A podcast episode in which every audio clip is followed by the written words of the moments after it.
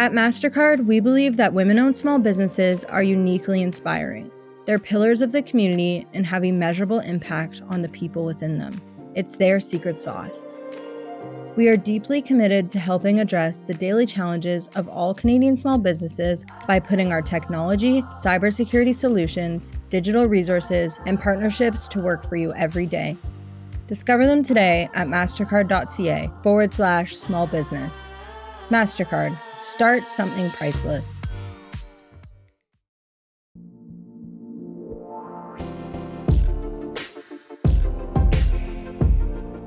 At Scotiabank, we know how important thriving businesses are for the strength of our economy.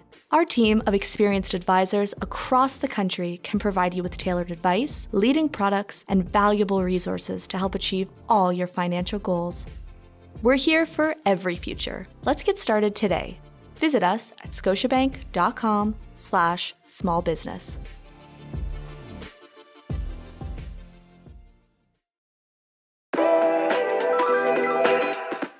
Welcome to the Startup Canada podcast, where we talk to Canada's most innovative and entrepreneurial leaders and changemakers.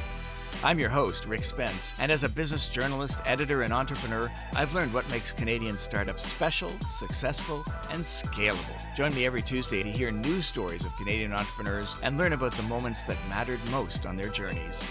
The Startup Canada podcast is a production of Startup Canada. Don't forget to subscribe to the show wherever you listen to your podcasts. Entrepreneurs from coast to coast to coast, welcome to the Startup Canada podcast. Today, we're thrilled to have Aedan and Giancarlo on the show from Blade Air, a Toronto-based innovator in indoor air quality. Giancarlo Sessa is the co-founder and chief strategy officer of Blade Air.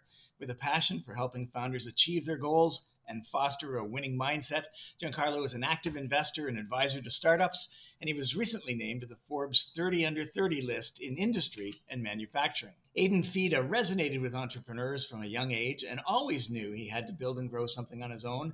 Now he's a co-founder and CEO of Blade Air, watching the company flourish, having come from an idea to a multi-million-dollar business in just a few short years. Blade Air has always been about smashing the status quo. It produces state-of-the-art indoor air quality solutions that meet the highest industry standards. Blade's suite of products includes HEPA, electrostatic filters, and carbon filters, and this team delivers air quality solutions as unique as their clients. Aedan and Giancarlo, welcome to the show. Hey, thanks for having us. Hey, Rick, thank you so much. Glad to be here. We're delighted to have you here. The first question we always ask, because we have some listeners who are impatient and want to get to good stuff, what's the top piece of advice that you hope entrepreneurs will take away from today's conversation? Yeah, no, that's a great question. And I think just right off the bat, it's one of our favorite questions, actually. And this is Giancarlo speaking, too. I think for me, what it really comes down to, and a big piece of advice is focus on, as an entrepreneur, you're going through so many different highs and lows throughout the journey and throughout the process. And, you know, you're always focused on hitting that next goal, getting that next target, doing the next best thing. But you know, what I find that we tend to forget throughout the process is to actually focus on yourself and to focus on your own mental health throughout the journey. At the end of the day, you know, if you're not doing what's best for yourself to perform at your top quality and at your best, at the end of the day, you know, the business is going to suffer. In order to get the best out of the business, you need to get the best out of yourself. So make sure to take time out of your days, even if it's 10 minutes, 15 minutes, whatever you can allot in the morning, in the evening, whenever.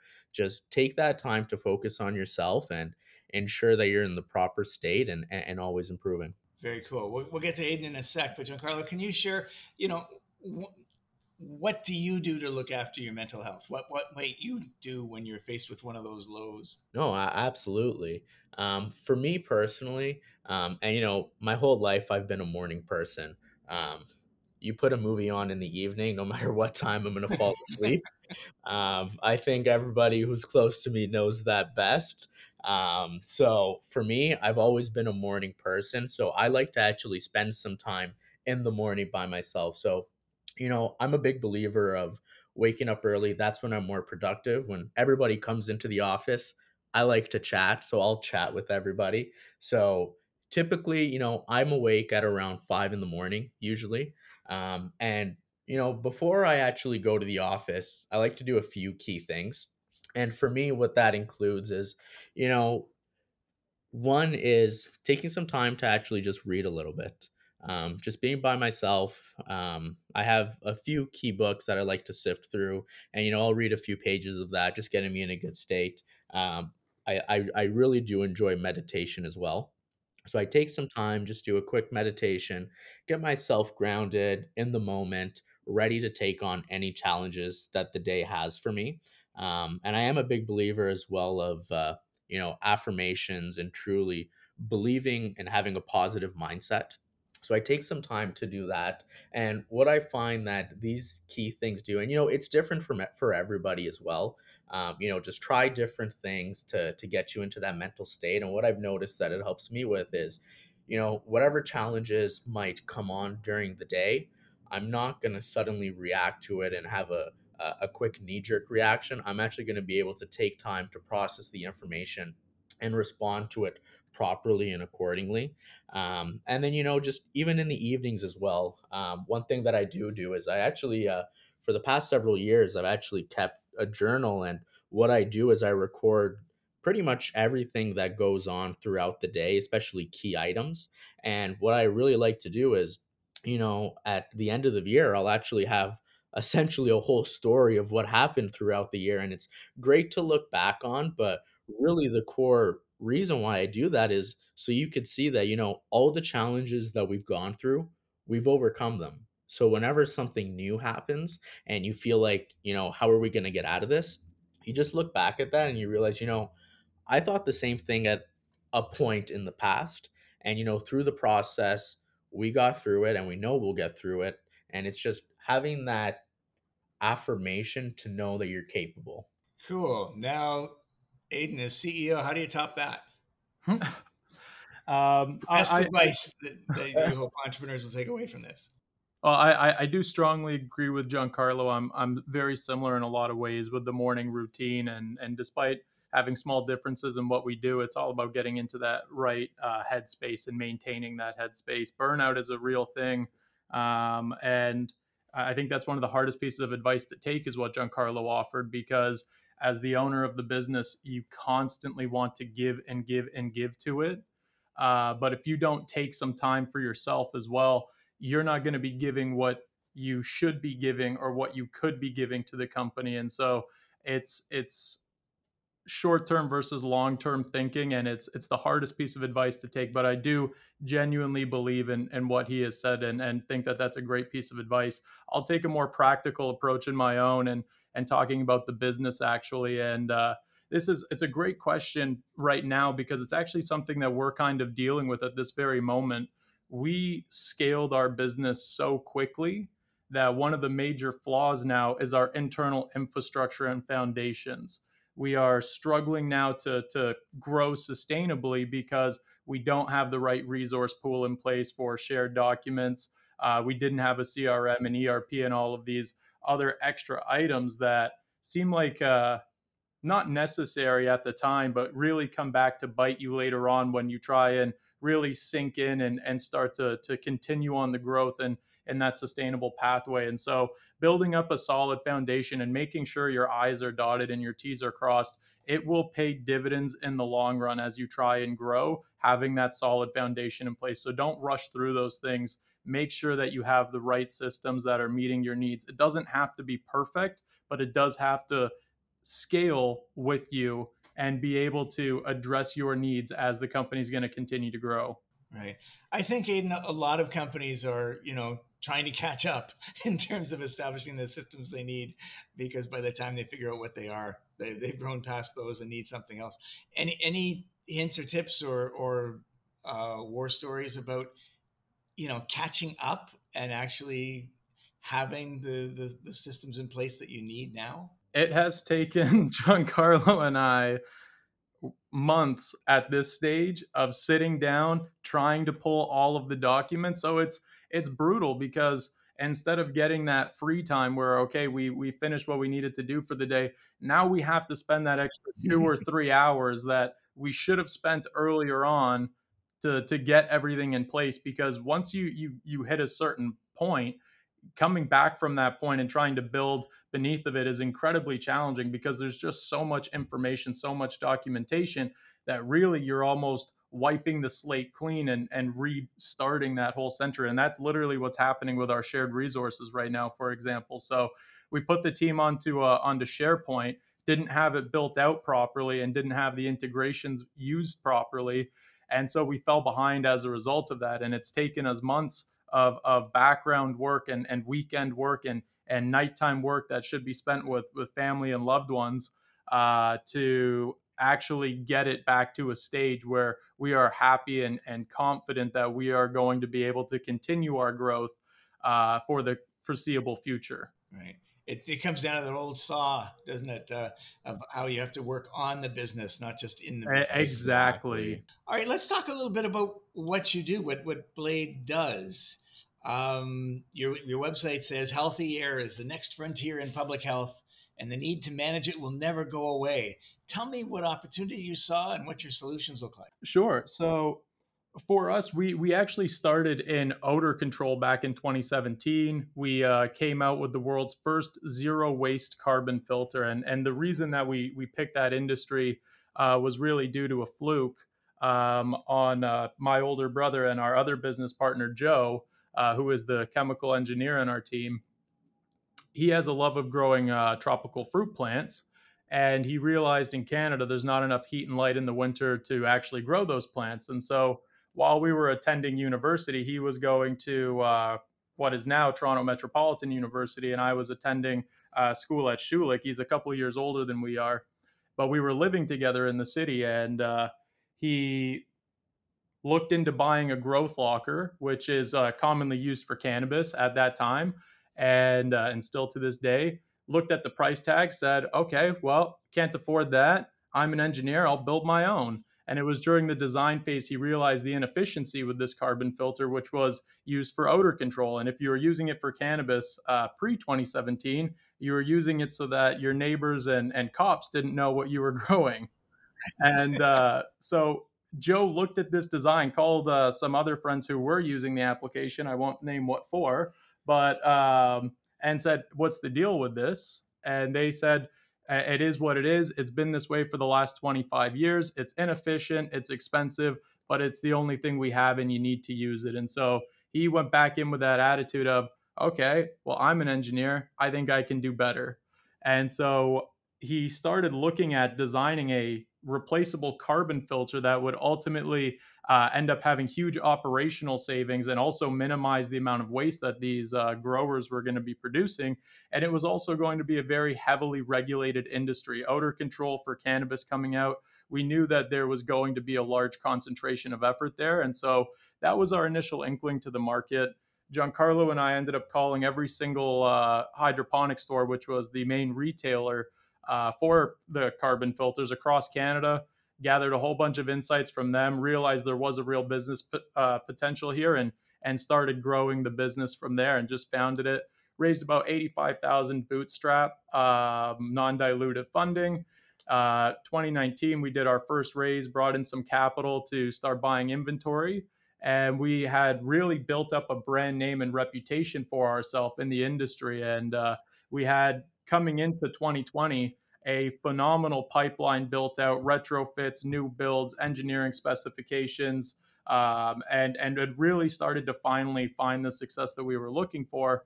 And then obviously the pandemic hits, and the cannabis markets in particular took a very, very hard crash as it was already in a declining stage. Yeah.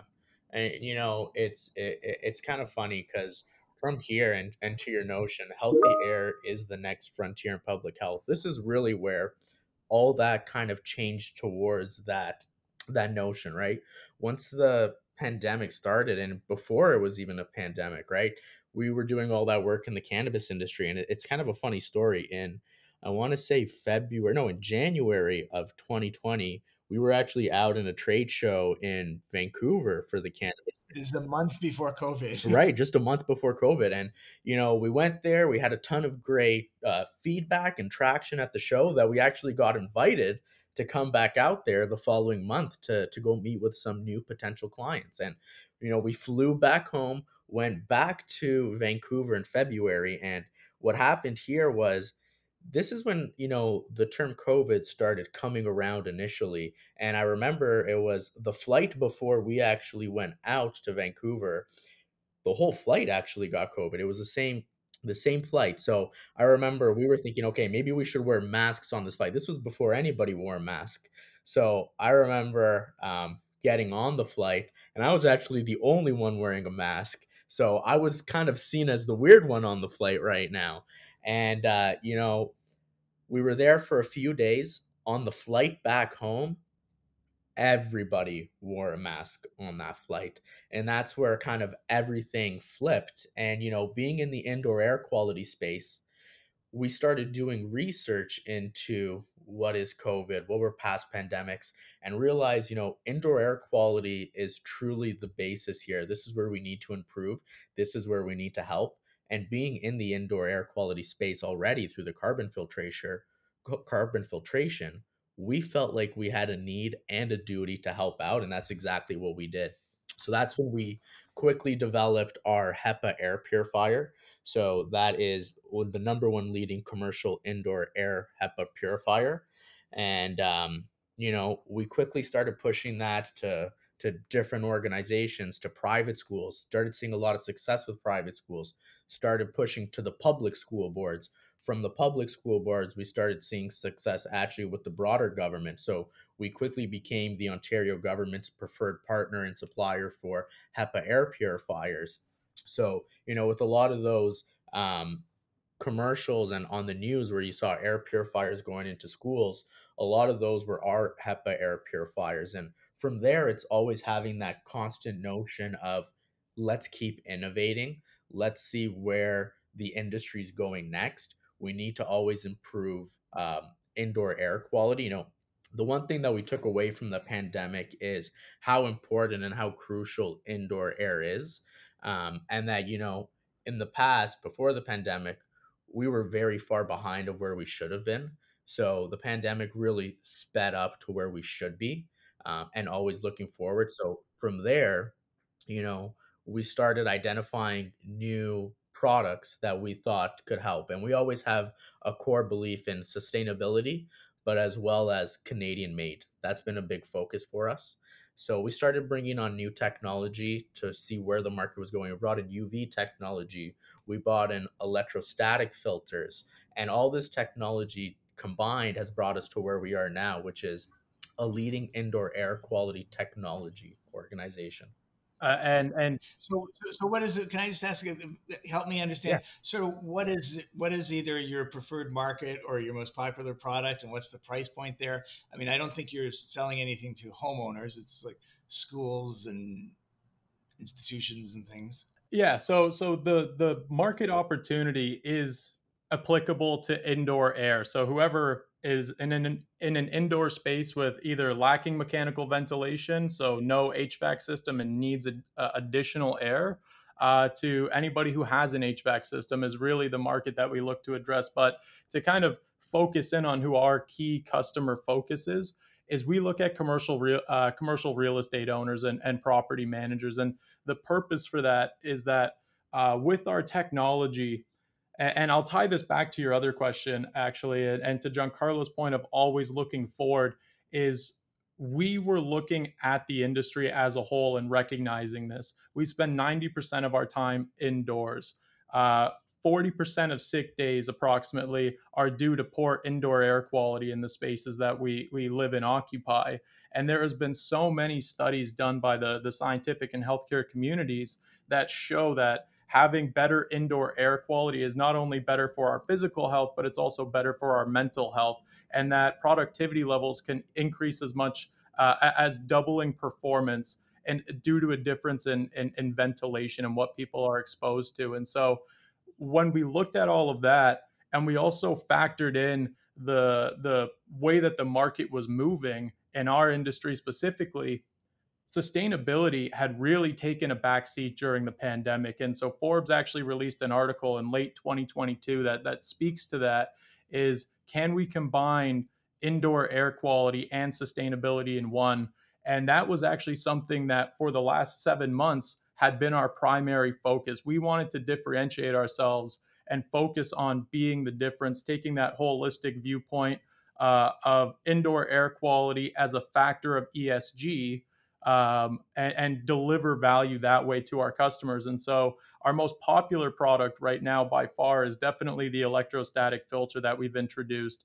It has significant energy savings potential because it runs at a much lower pressure threshold. So it puts less strain on your system while also delivering a much higher indoor air quality. We actually have stamped engineering letters that say it performs similar to a HEPA in the viral range, and our lab studies actually show that we outperform HEPA in that range. And so looking at the market from that ESG perspective of how do we help people move forward on all of those platforms rather than just one specific platform has really allowed us to focus in. And that's why we do focus on those larger customers, because that's where we can have the biggest impact for them. Yeah, actually, I'd like to tell you, Rick, on that note, one example, and it's amazing, and we love telling the story, was we actually ran a project at the Distillery District in Toronto, and the Distillery District wanted to improve their indoor air quality. But, you know, they also wanted to be conscious of sustainability and all those different factors. So the Distillery District, it's like a collection of shops and boutiques and restaurants and things. Yeah. Is that what you're referring to? Yeah, exactly. In East End, downtown. Yeah, exactly. So what we did with them was we actually replaced the filters that they had, which were called MERV 13, with our electrostatic filters. And what we were able to do for them was actually improve their indoor air quality by 2.25 times.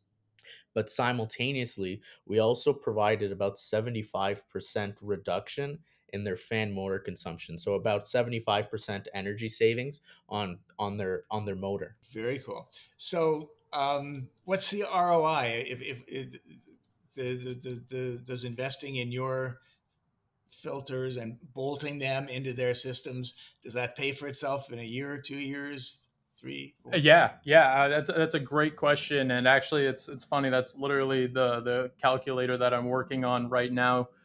Is that holistic break-even viewpoint that we can show to our customers? We've seen customers breaking even in as little as 18 months. We've also seen customers breaking even in as long as about 40 months so far. And that really just depends on what the building is equipped with today. But in our industry, anything under 5 years is considered a very favorable payback period. And so for us, it's that tremendous amount of value. And we love showing our customers exactly how we're making those calculations and what's going into them so that we can help them understand as well what we're doing. One of the other components to this calculator is that we're actually tracking for them what their anticipated greenhouse gas emissions reduction is going to be as well. So that way they can actually see the visual component to that. And we've also factored in that health and wellness component where if they wanted to include that in the model of looking at a 5 to 10% conservative increase in productivity, they could see what type of value that would deliver for them as well. So we have it broken down into four key areas where we feel very strongly we deliver high value to our clients, and that's energy, logistics, operations, and health and wellness savings. And so, yes, we do have a very expedient payback period and a very high value proposition. And it's starting to pick up a lot of attention in this market right now. We have spent about a year and a half now testing this product in different circumstances, in field, in lab, running different simulations to really refine it and make sure that the product offering that we're bringing to market is going to deliver on every single area that we promised. Very cool. Go ahead, drop a few names on me, some clients that you're working with. So we are actually, we have completed the single largest IAQ upgrade to a school board in North America, to the best of our knowledge, with the Peel District School Board. It was 261 locations and 20 million square feet for our UV project that we did with them. We also work with companies like Coca-Cola, obviously the Distillery District, CBRE. We work with JLL and Brookfield right now as well. And we're in conversations with a couple more, but I'll keep those ones to myself for now.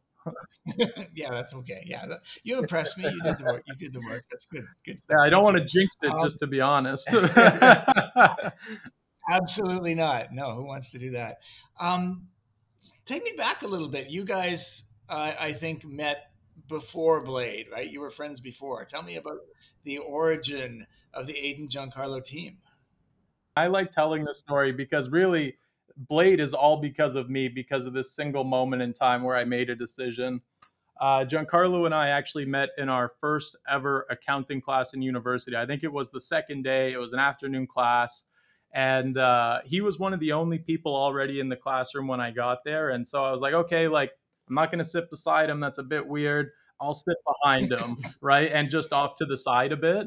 And it was cushioned between two other people. So it was perfect. And I look up after I've sat down and I see this guy in front of me designing a Ferrari waiting for class to start on their website.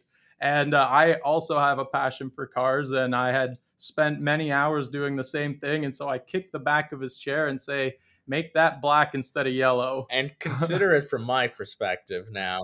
It's the second day of school. You know, you're in your first year. You don't know anybody.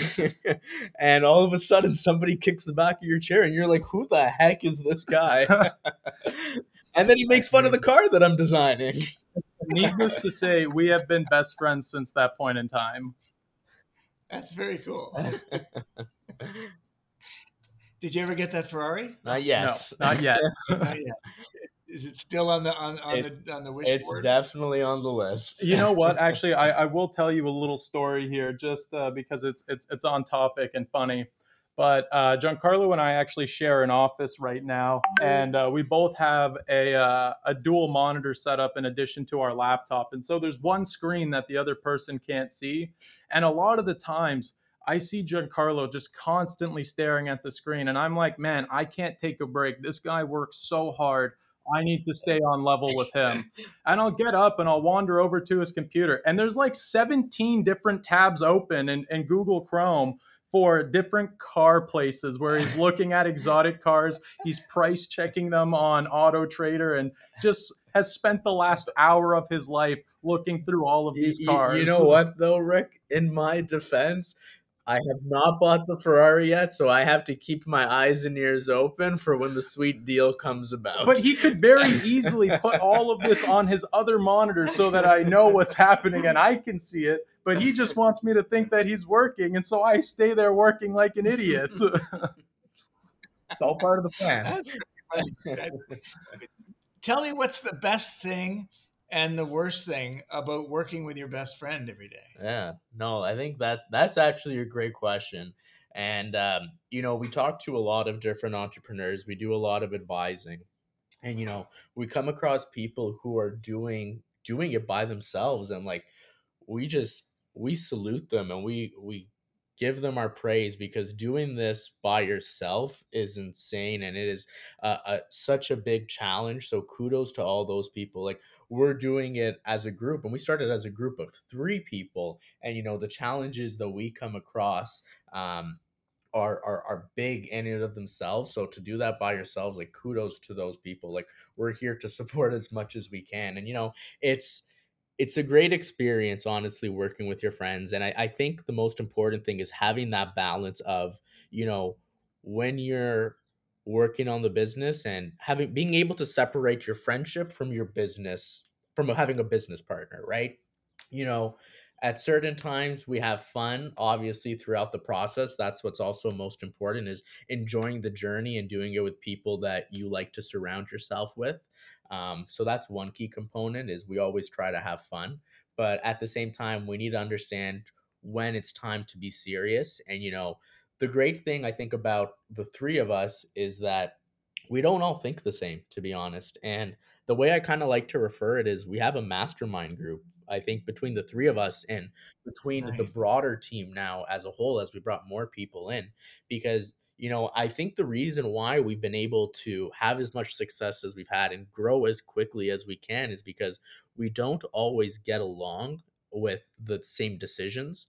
And, you know, we are brainstorming sessions, we're going through different perspectives and having different analysis, and we come up to a conclusion quickly at the end. But wherever the idea started isn't where it ends, and we go through many different criterias and different thought processes. So together as a whole, you know, we complement each other very well, right? Where one person has a weakness, the other person has a strength.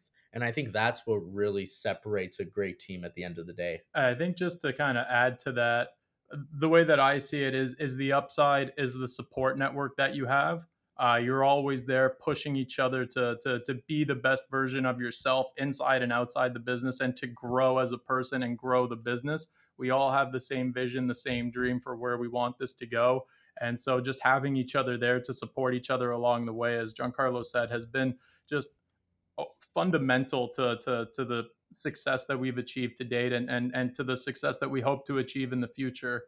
And I think the hardest part of the relationship is not abusing the relationship, in the sense of it's very easy to take your frustrations out and make it personal, rather than maintaining objectivity, knowing that you're on the same team, keeping your head the right way, and just knowing that your business partner, again, is the person that is working with you and for you towards that same goal. And just always remembering that during the harder times, when everybody is frustrated, everybody is angry. It's easy to yell and vent on your friends, but you also have to just maintain that level of professionalism in those disagreements and through those harder times. But it's a worthwhile trade-off, and I'd do it any day of the week. As Giancarlo said, kudos to the people who have done it on their own. Good for them. And we try and support those individuals as much as we can, and make it very well known to them how impressed we are, because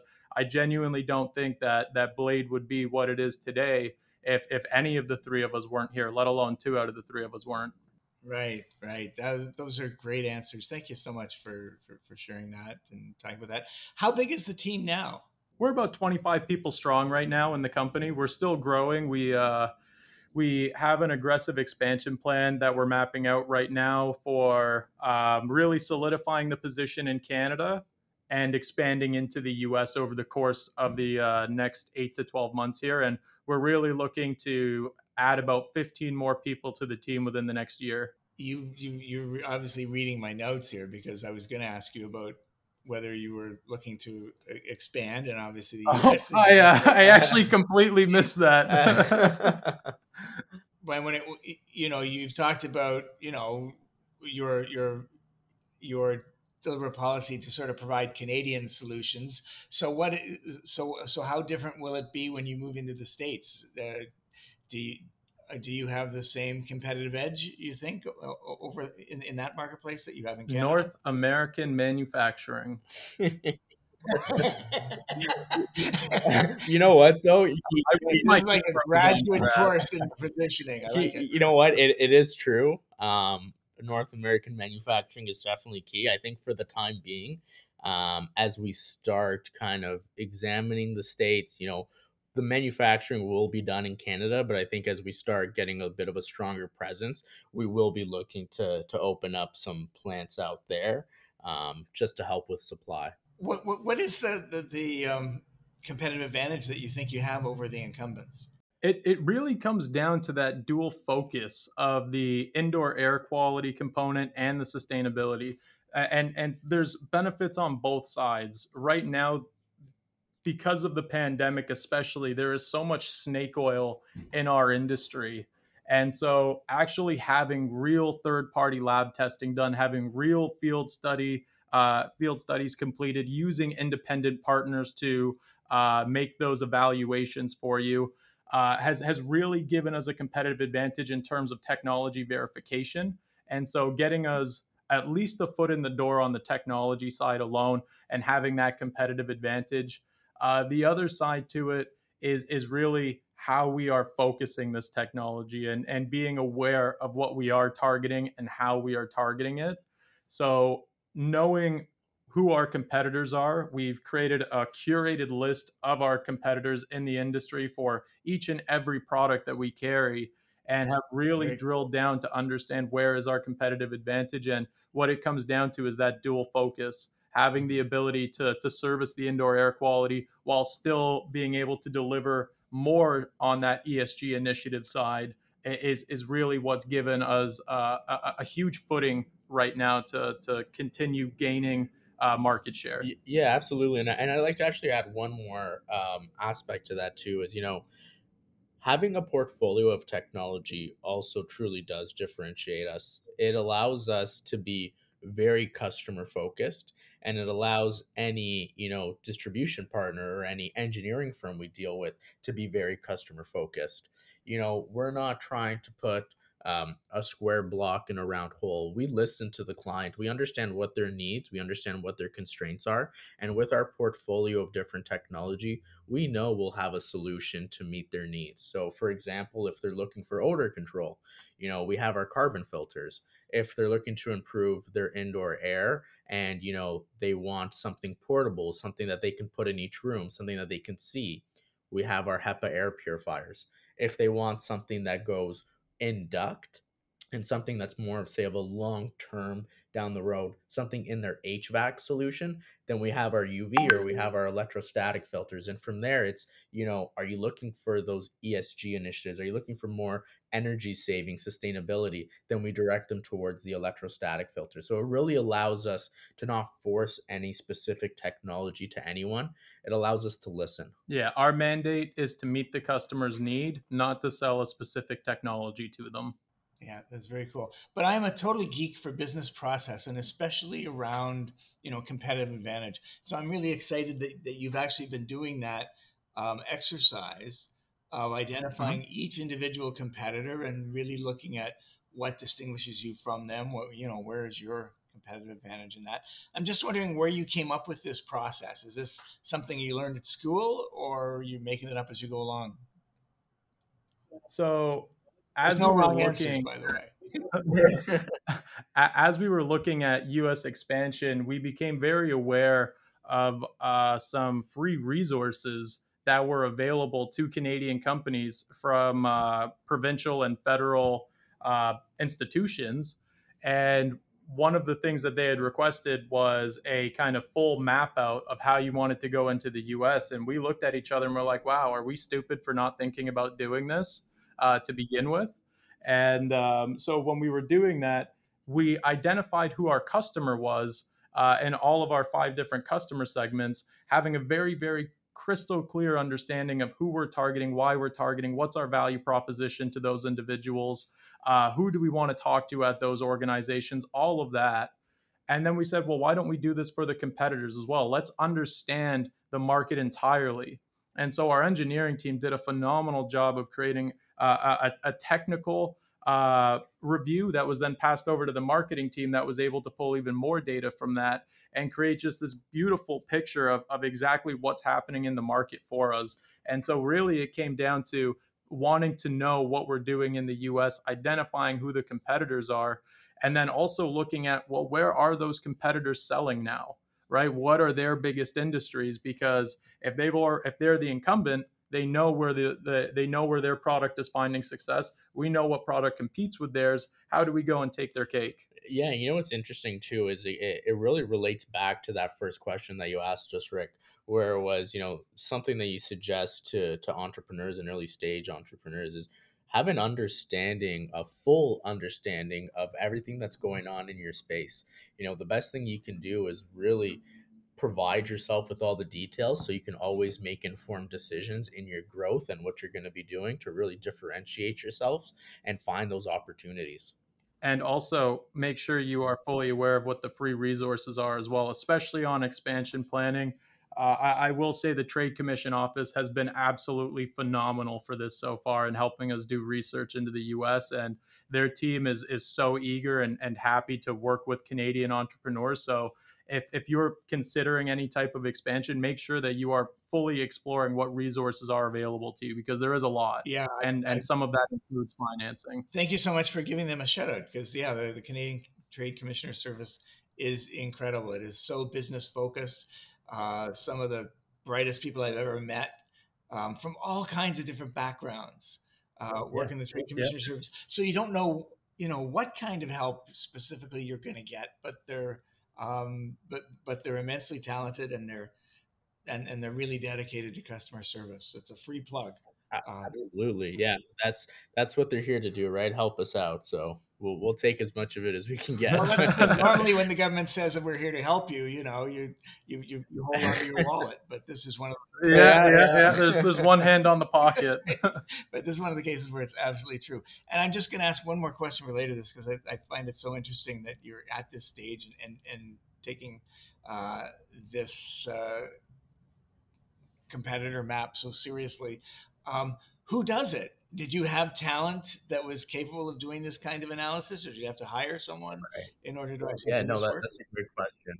Yeah, you know what? It comes from actually a combination internally. It comes from a combination of the marketing team, the sales team, and the engineering team.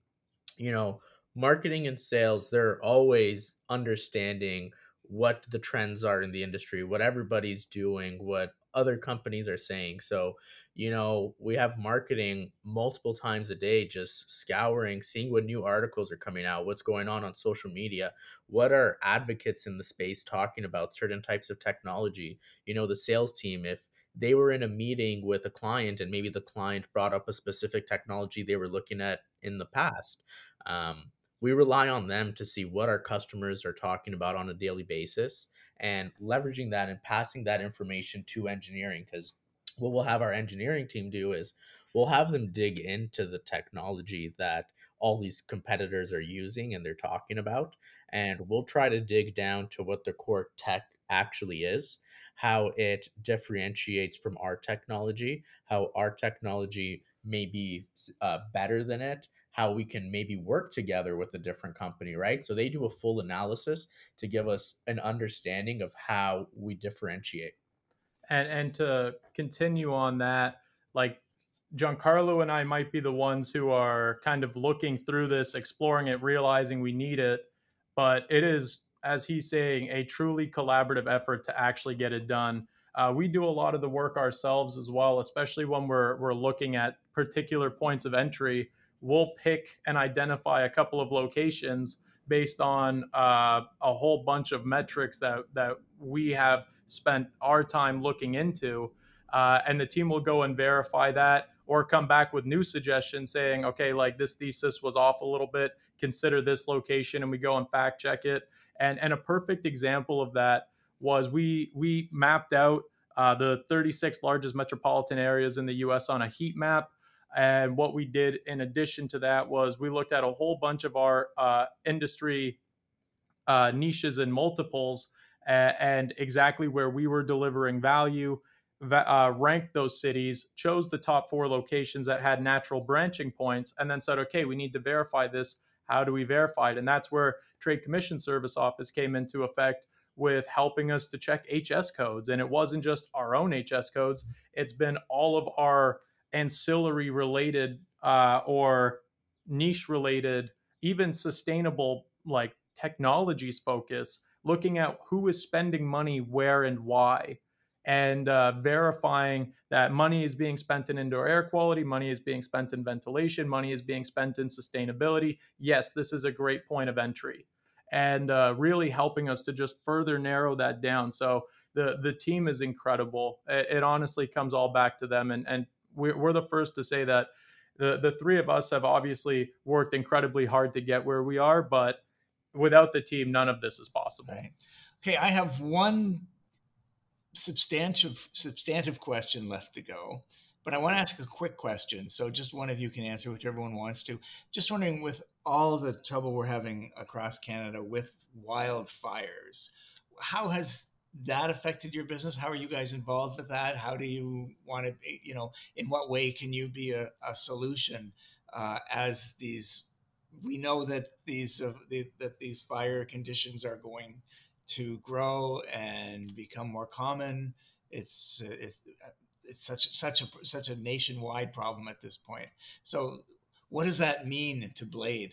It's another great question, because it's actually something that we had a conversation about a couple of weeks ago internally is, okay, what can we do to help with this? Is there anything in the product suite that can be immediately deployed? And carbon filters are great for smoke. Our activated carbon filters are a phenomenal solution, but the issue with those is that they can't just be plugged into an HVAC system. They do require a retrofit in a lot of instances. So it's not a quick, easy, clean solution. So what we did on our side is we strongly believe that the electrostatic filter will have a significant impact in its ability to remove smoke particulates from the air, or remove some of the unhealthy components of smoke from the air, as we have very strong volatile organic compound capture, which generally is only found in carbon filters, and that's odors and other types of gases and stuff like that, which is very similar to smoke, according to our engineering team. And so we've actually priority ordered a test to be done at a local lab to see what our smoke rating is in terms of, can we actually help people out there? Can we have an impact? Is there a solution that we can start shipping out tomorrow? And so we should have those results back hopefully within the next couple of weeks. And today, obviously being the 30th and this coming out in August is a bit of a questionable timeline, but I guarantee by then we will have the answer. But we're really hoping that this is a way that we can effectively combat this and help create a difference. That's great to hear. Thank you so much. That's so encouraging. My final question to you is, you guys have accomplished so much in a short time, and you have big plans, and that's really exciting too. But sometimes I fear that we can almost make entrepreneurship sound too easy. So Giancarlo, I'm wondering if you can tell us about one big problem that you guys have solved together in the past year or so. And Aedan, maybe you could finish off by telling us about one problem that you're still working on. Giancarlo, you go first. No, that's absolutely a great question, and honestly a very multifaceted question, because there's so many different challenges that we face on a constant basis. And just pick one. I think, yeah, absolutely. I think one challenge in particular that I think has actually allowed us to scale to the point that where we are now is really growing the team out, to be honest, and understanding when and how to do that.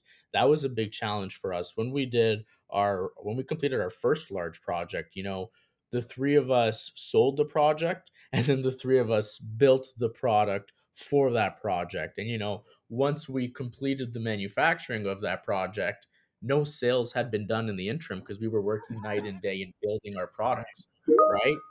So at the end of that project, we told ourselves, we're never going to be doing this again. We really need to understand, we want a constant pipeline, right? So we need to understand, okay, where are our skills? Where do we see ourselves as the best asset in the company? At that time it was, okay, are we better at building the product, or are we better at selling the product? So, the three of us went to ourselves and we said, okay, where is our skill? And we determined, our skills are in selling the product, not in necessarily building the product. So we need to bring in people who can complement that skill. So we initially brought in some people to help us on the manufacturing side. So what that allowed us to do is to keep selling. And as the team was building the product, we kept their funnel busy and kept them going constantly. And, fast forward, we're feeling overwhelmed and we're looking at our task and we're saying, okay, where do we see the best value for spending our time right now? And it's always having that understanding and looking at yourselves and saying, where can we complement ourselves? Where are our weaknesses? Who can we bring in that has a strength where our weakness is? And that's how we always now focus on building out the team and bringing the proper people in. Because once we bring those individuals in, honestly, we see immediate growth and a weight off our shoulders and, everything growing. Very cool. Okay, Aedan, you get the last word. A problem you're still wrestling with. You're not sure how it's going to go. Well, I think that this will be a problem, honestly, for as long as we're in business, and it's related to the team. It's culture, right? It's how do you maintain a positive, hungry workplace culture through the good times and, more importantly, through the bad times? And when business starts to slow down, your sales cycles start to take a little bit longer. People can start to feel that stress and tension in the business.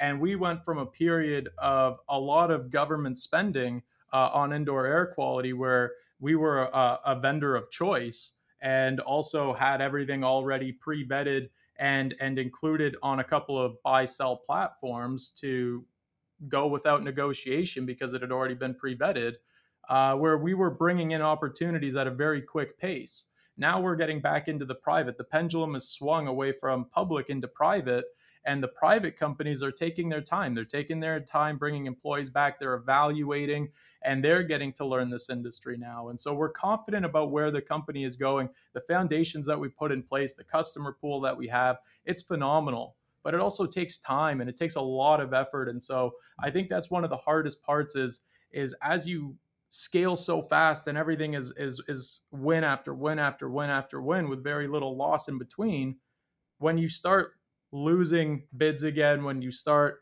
taking longer to close sales cycles, when you have to train on new technologies that are coming in and all of these types of things, keeping everybody motivated and hungry and feeling super positive about where they are is one of the hardest challenges. And especially now, we're in this stage where we're no longer a startup. We feel we're not really a scale up. We're kind of between that scale up and professional organization. We're trying to build that next step and really elevate the business to that next step. And everybody here is phenomenal who is on our team. They all have the right attitude. They're all entrepreneurial as well. They're all hungry and they bought into the vision and believe in the vision, but maintaining that hasn't always been easy. And I don't believe that it will be easy. Even as we look to grow, growth is one of the hardest things, especially as you grow into new markets. We're going to fail a whole bunch. I'm ready for it.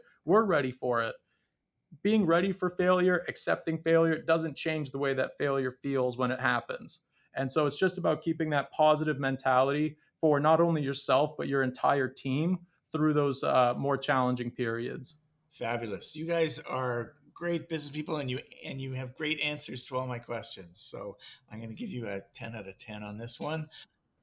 I've been talking with Aedan Fida and Giancarlo Sessa of Blade Air in Toronto, bladeair.com. You're at the intersection of a lot of really interesting trends here, and I wish you all the luck in the future. Thank you so much. Great to meet you, and we'll check in again, and next time we'll have Joe with us and we'll have a 2-hour podcast. Absolutely. Sounds great. Thanks so Rick. Much.